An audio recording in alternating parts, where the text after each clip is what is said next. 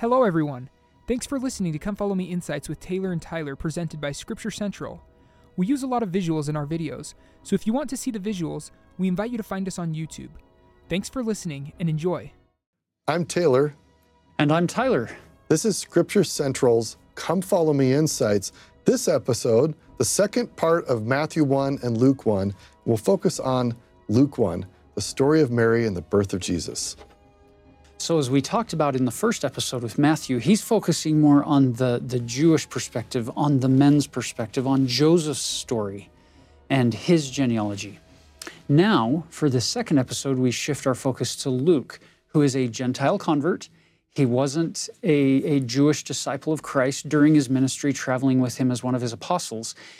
And so you'll notice as he opens his gospel, he gives us a little bit of a a, a background as to who he is, as well as who his audience is. So we begin in verse 1 For as much as many have taken in hand to set forth in order a declaration of those things which are most surely believed among us. In other words, to translate that into to modern English, he's saying a lot of people have written a lot of things about Jesus. But even as they delivered them unto us, which from the beginning were eyewitnesses and ministers of the word. So these people who saw these stories, they, they were eyewitnesses and they were ministers of the word. They've delivered these stories and we've read their writings. They're delivered to us. Luke comes to a conclusion in verse 3 It seemed good to me also, having had perfect understanding of all things from the very first, to write unto thee in order, most excellent Theophilus. What a great name. Theo is God. And Philus or Philo comes from the root for love or friendship. So, a friend of God or a lover of God or a friend of God is his audience. It's probably, it could be Luke's benefactor, it could be the, the master, because Luke is a physician, which doesn't mean he's gone to medical school and now he's making millions of dollars as a physician, it means he's a servant whose master sent him off to get some training to come home into the household of that master to provide some, some help when people get sick. So, a physician back then isn't a, a very high and prestigious uh, occupation. It just means he's, he's been trained to, to heal and to help people with, with physical ailments. And so, whoever Theophilus is seems to, to be benefiting Luke, and he's writing his gospel specifically to him.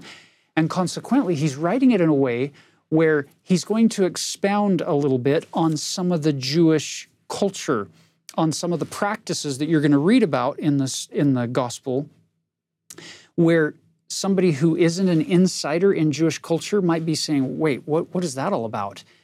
Luke is going to give you a very balanced gospel where he's explaining things. He's focusing a lot on not just the story, but on people who often get overlooked on the margins of society, often in their cultures the women, the children, the sick, the afflicted, the oppressed, the, the shepherds, the servants people who others aren't even going to pay any attention to, they're going to get some, some serious attention from Luke, who has gathered his information from all these sources, eyewitness accounts as well as books. And so you're really going to love reading Luke's gospel if you want to see a very approachable and kind and gentle, healing, loving, forgiving Jesus. You're going to feel that perspective coming from Luke's gospel as he's sharing this story with Theophilus. Luke, like Matthew, is trying to convince people through words about who Jesus is, that he is the one who's come to save. And we get part of this in, in verse 4. It says, Theophilus, I, Luke, am writing that thou mightest know the certainty of those things wherein thou hast been instructed. So imagine Theophilus as somebody who's received the missionaries, he's had an oral presentation already about Jesus, and perhaps Theophilus is somebody of who has some means or resources to hire somebody educated like Luke who's had access to the eyewitnesses. And Luke now takes the time to write this, this biography about Jesus to convince Theophilus about the gospel. This is important to know about the gospels. The underlying word gospel does mean the good news. It's related to the word for angel, somebody who's a messenger who tells you these amazing things, this joy of salvation. It turns out that the, the structure or the narrative style that the gospels use, primarily Matthew, Mark, and Luke, is a biography, but not a biography in the way we consider it. Biographies today are these like massive, large books of like every little detail in somebody's life. Anciently, biographies were much shorter, and they typically would only start um, around the public career of some famous or compelling individual. So comp- consider the Gospel of Mark. We don't hear anything about Jesus until he gets baptized. Matthew and Luke are the only ones that tell us about the birth. And then they essentially skip over much of Jesus' life and get right to his public ministry. So these biographies are written to highlight around clustered themes about the character of Jesus. So when, G- when Luke says, I am going to write in order, he means I'm going to use a thematic, structured approach to collect these stories about Jesus and present them to you to convince you that Jesus is the one who has come to save. And our hope is that we can get the same message. Sure, sometimes there's details that might be a little confusing as we read the New Testament. It's an ancient time, ancient culture. But ultimately, these texts have been preserved to also convince us that we too can believe and know that Jesus is the Christ, the one who comes to save. So, as you say that, look at the name once again. You have this, this man who is the, the recipient of this letter, or this gospel rather, that uh, Luke is writing. And his name, remember, is a lover of God or a friend of God. Well, if you take what Taylor just said, oh my heavens, I'm in Luke's audience. Luke, I get it. Luke was writing to an individual in his day named Theophilus. Symbolically, metaphorically, Luke is writing to you. You're taking time to study the life of Christ. You are a Theophilus. You are a friend of God, a lover of God. And so you can take this, this gospel very personally. You can see Luke telling you these stories, even though you're not that individual guy back in the first century. The principle's the same.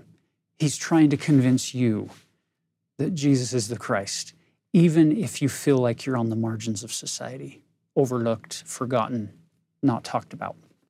So his prologue finishes in verse 1 through 4, and now he, he jumps into the actual story. Verse 5 There was in the days of Herod, the king, a certain priest named Zacharias of the course of Abia, and his wife was of the daughters of Aaron, and her name was Elizabeth. So he opens his story trying to convince Theophilus, lover, this lover of God, maybe a new convert, maybe somebody who's who's a friend of the church at the time, trying to figure out if he's going to become a Christian. Uh, he's he's trying to teach him that Jesus is the Christ, and he starts not with Jesus' story, but with a side story with Zacharias and Elizabeth, two people who, quite frankly, would be very easy to overlook for a couple of reasons. Zacharias is old, he's a priest. You have 24 priestly families at the time in the first century, and they are given the assignment for two weeks to go into the temple and perform all of the priestly functions of the temple. And then when your two weeks are done, the next family group of priests comes in and they perform all of those ordinances. Some of you are thinking to yourself, wait, 24? Well, 24, two weeks each, that's only 48, but there are 52 weeks in the year. So how does that work?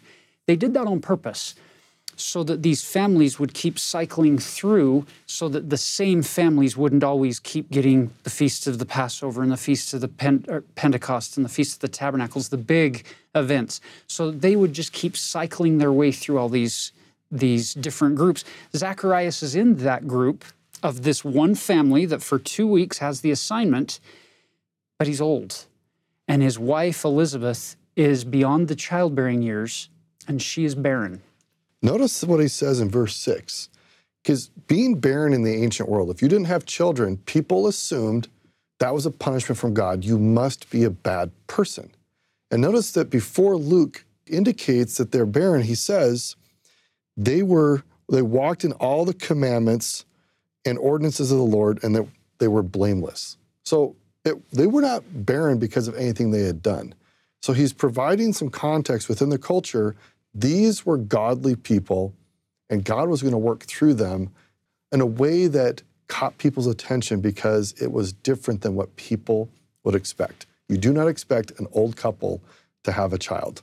Sounds like other stories we've seen in the scriptures. Absolutely. We've seen that a few times in the Old Testament. And keep in mind, from Luke's perspective, in a Greco Roman culture that have fully adopted these Greek philosophies that, that Taylor was talking about, you, there's divine disfavor going on here. You've, you've displeased one or more of the gods, and so they're punishing you.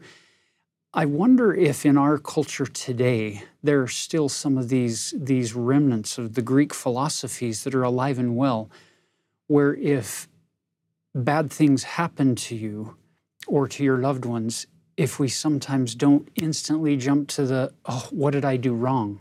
Or what should I have done better? Or who, how could I have prevented this? And in some cases, the answer is there are some things that we could have done, but often, as is the case with Zacharias and Elizabeth, it's not a sign of divine disfavor. It's part of life, and in this case, it's part of the Lord's plan. So he's executing the priest's office as part of his job. He it was his lot. He had been chosen in his little family uh, group of priests there to officiate the ordinances of the temple for that two week period. He had received the lot to be the one to go in at the hour of prayer and to burn incense, to take some incense off of the table of showbread and put it on the altar of incense so that the smoke could ascend in front of the veil. Now, as you look at this beautiful 3D uh, rendition of the holy place inside of the temple, you can you can picture as you look back towards the people out there beyond the court of the priests, out into the court of the Israelite men, and through the Nicanor gate out into the court of the women. You can picture every morning and every afternoon the people gathering and their prayers are ascending to heaven. And now we turn and look into the holy place and walk in towards that uh, beautiful veil up to the altar of incense with the menorah on our left and the table of showbread on our right. You can picture Zacharias walking in here when the following happens. Verse 10 says, The whole multitude of the people were praying without at the time of incense. And there appeared unto Zacharias an angel of the Lord standing on the right side of the altar of incense. And when Zacharias saw him, he was troubled, and fear fell upon him. This is a pretty typical reaction that you would expect in the ancient world. When people are seeing a divine messenger, usually it was a, there was a bit of like shock and surprise.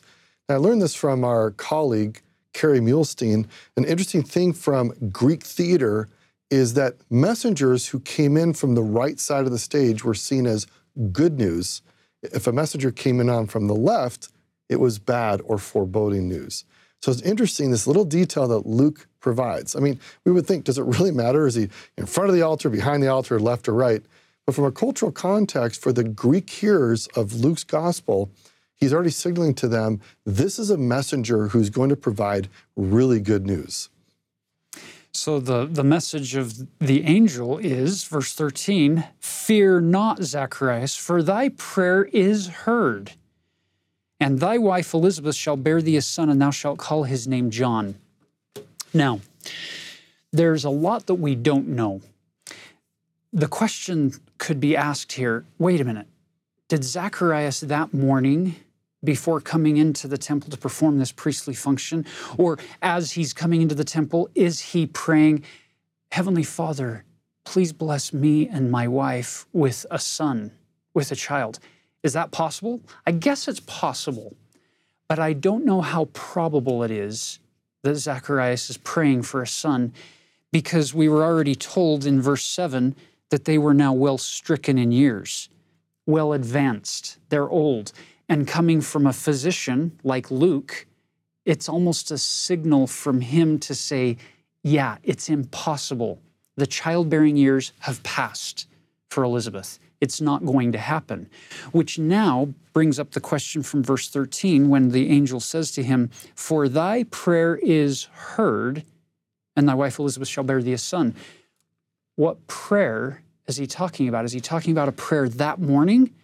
Or is he talking about the, a deep, heartfelt prayer that has been a part of Zacharias and Elizabeth's uh, life for decades before?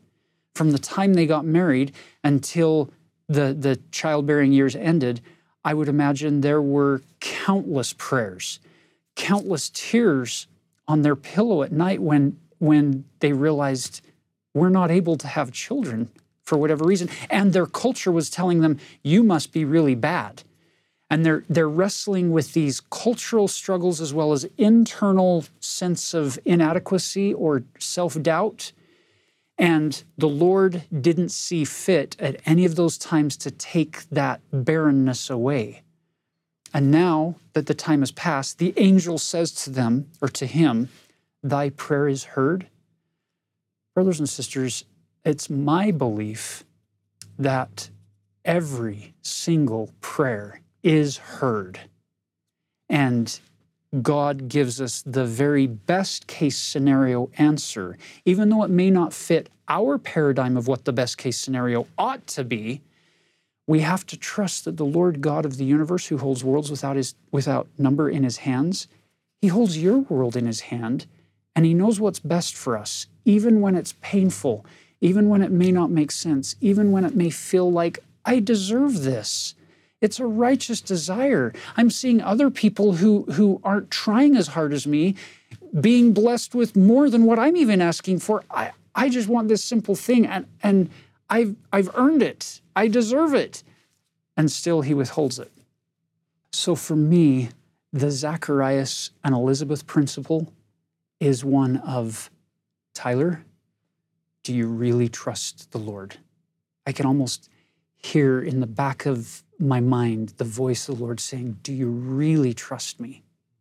Will you really give me your whole life, put it into my hands, and then trust me that I know what I'm doing when it comes to when and how and in what manner I give you things, whether they be blessings and opportunities or trials and struggles or callings or relationships. And I think if Elizabeth and Zacharias, if they were here today, I think they would say, God hears and answers prayers. Not according to our timing and not always according to our will, but He hears and answers every prayer. Another great thing you can learn from this is the connection to the Old Testament where you have two really important stories of older couples or of people who have not been able to have children. So famously, you have Abraham and Sarah, who, similar to Zacharias and his wife, and Elizabeth, are struggling to have kids, and then the promised child comes. So people who are hearing this story should be able to kind of reflect back and say, wow, this sounds like another time where God did the impossible, did the miraculous.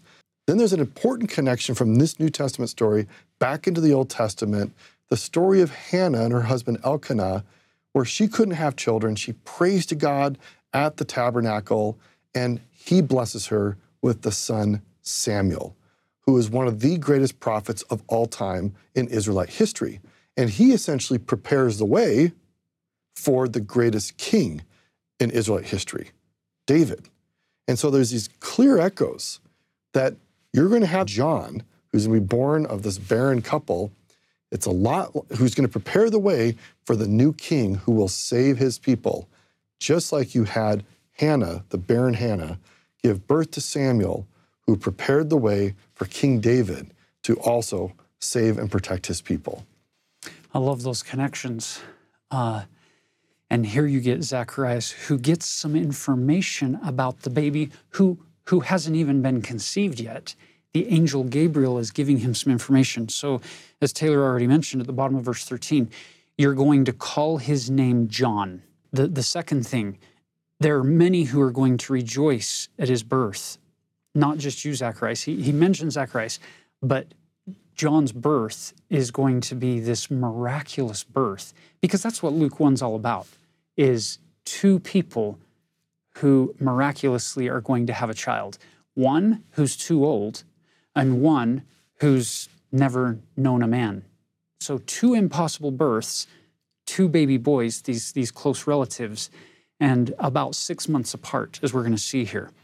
Look at what he says in verse 15 For he shall be great in the sight of the Lord and shall drink neither wine nor strong drink, and he shall be filled with the Holy Ghost even from his mother's womb, which we're going to see here a little bit later.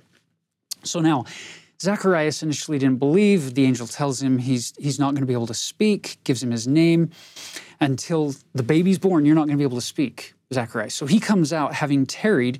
Verse 21 the people waited for Zacharias and they marveled that he tarried so long in the temple.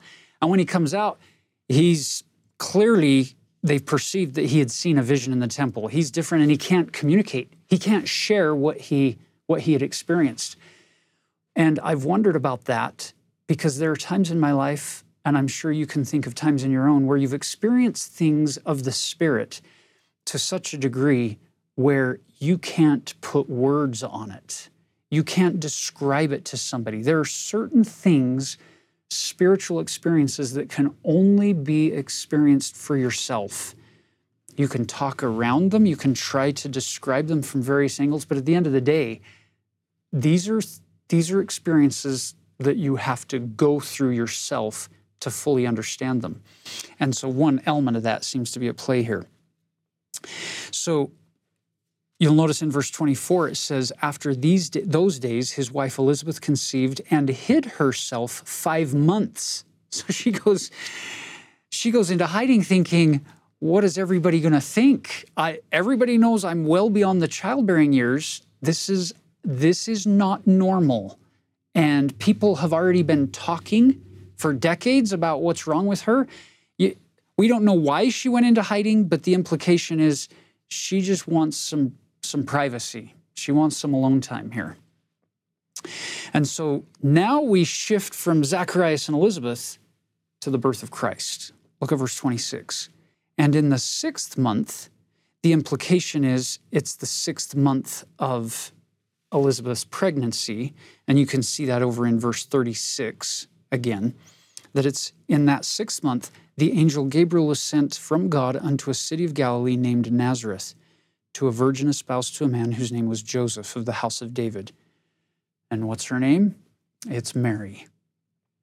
And notice when the angel came in unto her, he said, Hail, thou that art highly favored, the Lord is with thee, blessed art thou among women. It's interesting to me that every other time that the angel comes to people, the very first two words out of the angel's mouth in every other story here seems to be, Fear not, fear not. But not with Mary. He delivers an entire message there in verse 28 before Mary seems to be more troubled. And she's not troubled at the presence of the angel, she's troubled at what the angel said. Verse 29 When she saw him, she was troubled at his saying and cast in her mind, What manner of salutation this should be? What, what is why am I highly favored? I love Mary's meekness. I love Mary's humility. I love the fact that she's troubled at what he said. What he said is, You're highly favored and the Lord is with you, and blessed are you among women. And she's sitting there thinking, Me? I...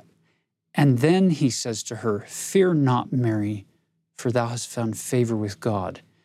And behold, thou shalt conceive in thy womb and shall bring forth a son and shall call his name Jesus. He shall be great, shall be called the Son of the Highest, and the Lord God shall give unto him the throne of his father David. So, we already talked about in Matthew chapter 1 the significance of the throne of King David and being a son of David to fulfill those messianic expectations or prophecies of who our deliverer is going to be. And here you get it in Luke's gospel as well. He's going to sit on the throne of his father David. uh, can you picture being a young handmaiden in a small village in northern Galilee? And this angel comes to you, and, and by the way, you are betrothed to be married to Joseph, and the angel says, You're going to conceive and bear a son. Can you picture the response of, Oh, good, that's wonderful, because you know the cultural context of what's going to happen to you. You know how despised and rejected of all men and women you're going to become when you're found with child out of wedlock. There are few people in scriptures that are more Christ like than his own mother, Mary. Did you see that? She is so highly favored of the Lord, so highly favored of heaven, that it's going to cause her to become despised and rejected of humans, of people on the earth. I think Jesus is going to learn some of his first lessons about how to move forward doing the right thing in the face of rejection and people misjudging you and labeling you and pointing fingers at you because you did the right things, because heaven chose you to do things heaven's way according to heaven's timing. I think uh, the mother of Jesus, Mary, is able to teach him some very real lessons that are going to come in handy later on in his ministry and ultimately in his atoning sacrifice. I love how the angel gets to this high point of the conversation because Mary's wondering, how is this all going to happen? The angel has to explain, listen, your cousin Elizabeth is in also similar situation where, in an unexpected way, she is now expecting. We get this very powerful verse. For with God, nothing shall be impossible. We think in our own lives, are there seemingly impossible situations? And yet, with God, He can solve everything. Perhaps we can't do it on our own. And maybe not everything gets resolved the way we want in our time, in our place. But God ultimately can solve all problems. I know in my own life, when I have been in very difficult circumstances, this verse and these stories about God doing the absolutely unexpected has given me hope and perseverance to continue to trust God, even when my fallen nature brain says, Taylor, here's all the evidence for why you shouldn't trust God or you would think that God could not pull off an amazing miracle. And He does. Now, I will also say there have been times in my life things have not turned out the way I wanted.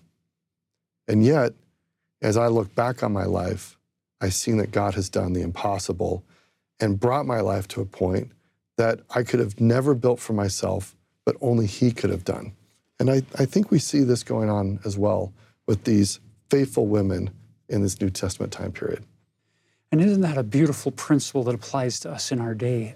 This idea of let's not wait until God performs those miracles to then engage in righteous covenant keeping, moving forward on the covenant path kinds of behaviors, we move forward before we see the end from the beginning. Whether it's Elizabeth, who stays true and faithful with her husband Zacharias through decades without seeing any, any real results that they had been hoping and praying for. And then in the end, the gift is given. Now we see it from the other side of that sequence with Mary, where she's entering in and she's told, You're going to conceive.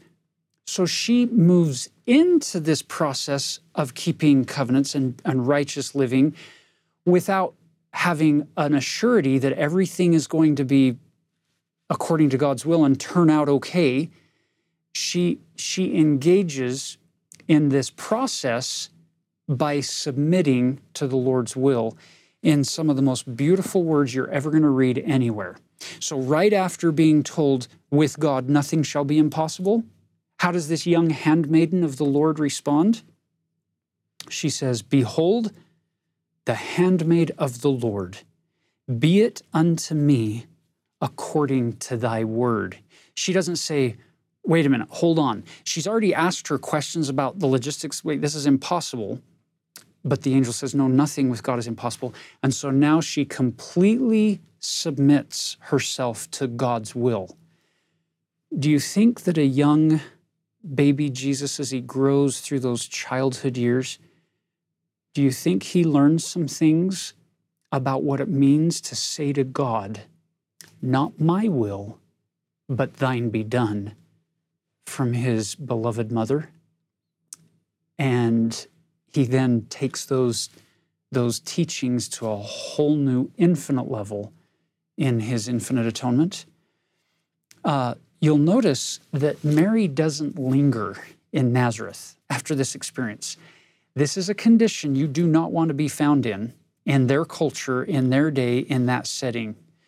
So in verse 39, we read, And Mary arose in those days and went into the hill country with haste unto the city of Judah.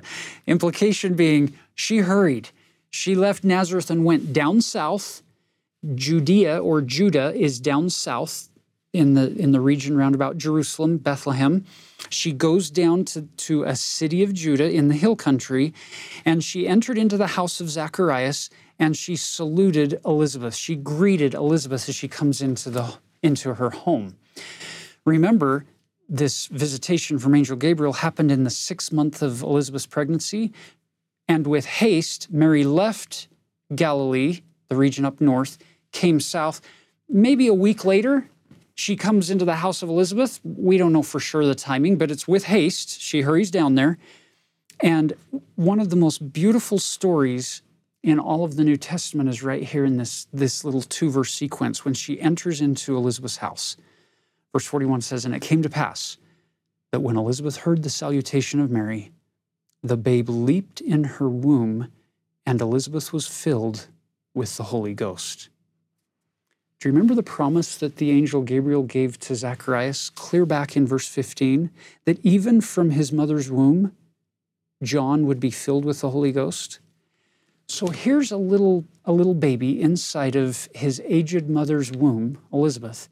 He's a little over six months along in the pregnancy, and in the door walks a uh, Mary with a newly conceived Christ child in her womb, and John recognizes it.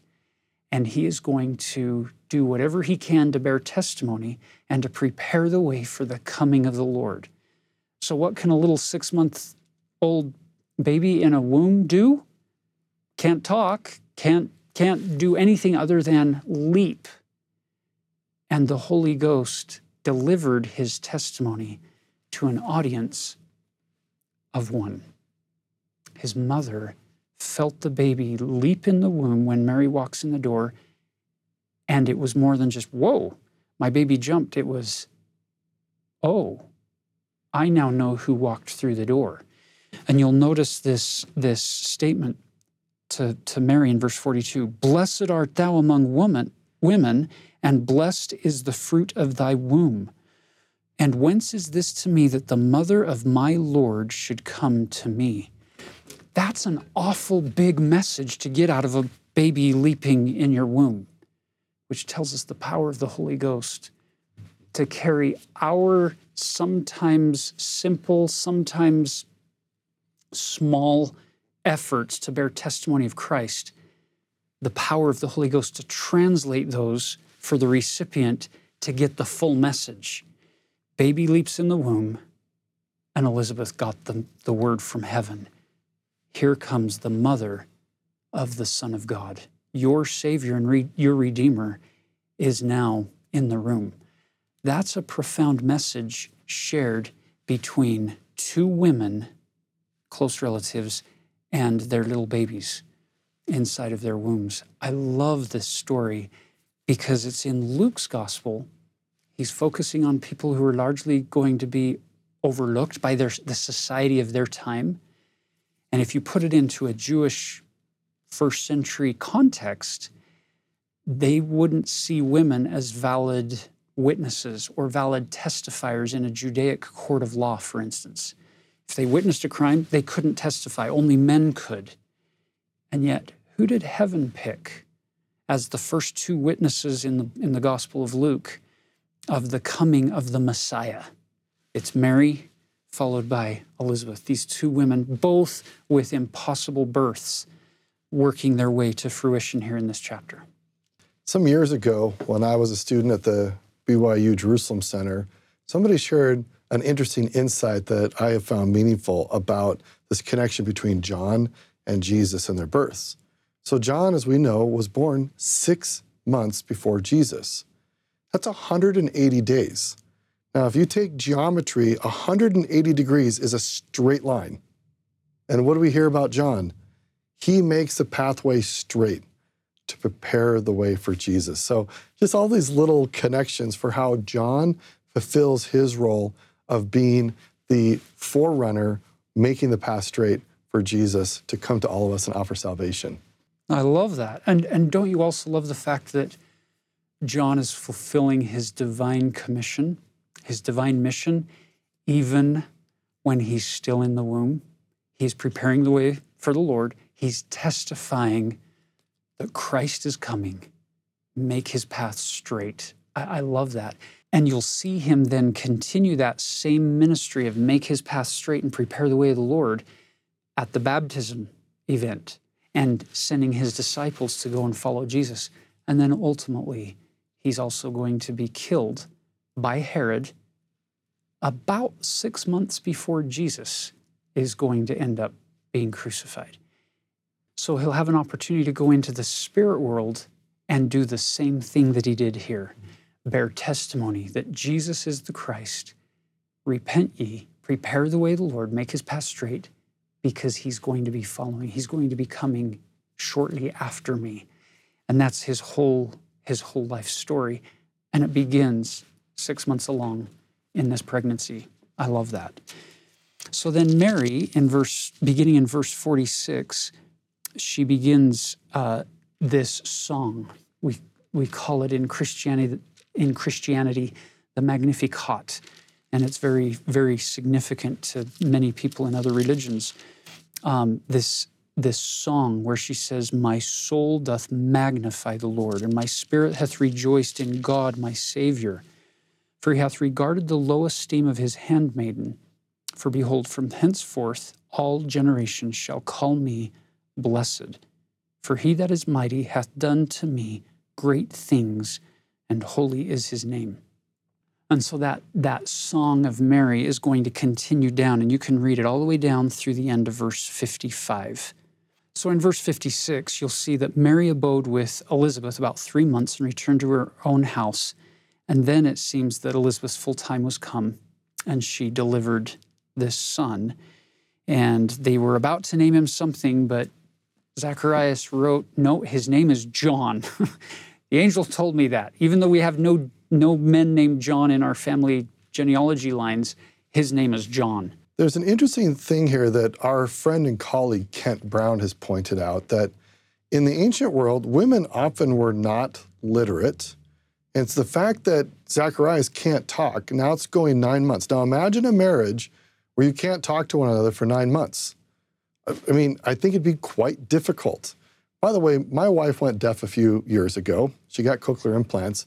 And it's interesting. We're like a typical family where we have to have lots of conversations about things. And every now and then, I have to remind myself, even with cochlear implants, my wife does not catch every word. And so you think about any typical conversation that can go wrong and now create the situation where maybe you're missing 25% of the words. We don't really know how Zacharias and Elizabeth communicated over nine months. If she's illiterate and if he's going to be writing things, how is she going to know really anything that's going on in terms of the relationship and communication? So there's some interesting way that she must have learned from her husband what the name is, but I think it's compelling that they have gone through this struggle for nine months of not having full communication with one another. So, in some ways, Elizabeth was cut off from her husband, not be able to hear him for nine months. And I just think that must have been a trial that she had to endure with faith, and also for him to be able to not communicate with his wife. So, uh, there's just these background possibilities that are just passed over very quickly in these verses that, yeah, get me a tablet and I'll identify that His name is John. And in that is nine months that they may not have had any real full on conversations as a couple.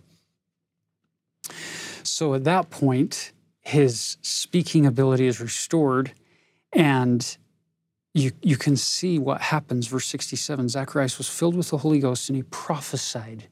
I love that. He's not been able to speak for nine months. He can now speak. And what does he begin with?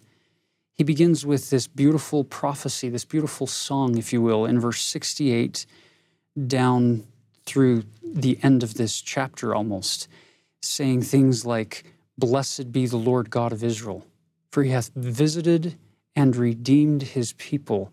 I love how Zacharias is speaking in a past tense sense, even though it, it hasn't happened yet. That's how firm his faith is in God. That's how much he trusts God. He has redeemed his people, even though the Redeemer is still six months away from being born uh, from, from Mary. And he, he talks about Abraham and the oath that was given to Father Abraham, how our child John is going to help fulfill that promise. These are really important verses. The Old Testament is centered, among other things, on two really important covenants. The first being God's everlasting, unbreakable covenant that he made to Abraham, that through Abraham, that Abraham would have posterity, prosperity, priesthood, property, and that all the families of the earth would be blessed. Okay, this is unbreakable covenant. This is God's promise to Abraham. And one of the purposes of the Old Testament is to show how God, in all of his everlasting mercy, has been unfailingly loyal to that promise that he made. And of course, at Mount Sinai, we have the revelation given to us of what God expects of us. And we'll see in the New Testament how that's updated by, by Jesus. What's interesting here is that these Jews understand that God had obligated himself to provide salvation to the people. And Zacharias is now making this totally clear that Jesus is coming as a fulfillment of a promise that God made centuries ago to our forefather Abraham that salvation would come. And we hope that as you're reading the scriptures, you remember these core themes and concepts that God is a covenantal God. He wants to be in relationship with us. He made these covenants from a long time ago, and He will do everything to fulfill His end of the bargain. Zechariah witnesses of this. Verse 72 God will perform the mercy promised to our fathers and to remember His holy covenant, the oath which He swore to our father Abraham. If ever you have wondered about God's qualities, mercy is probably the most important defining factor. And that promise that God made to Abraham, that is now available to all of us, it's all about mercy. That God, in His mercy, sends someone to save us. And that person is named with the name of salvation it is Jesus.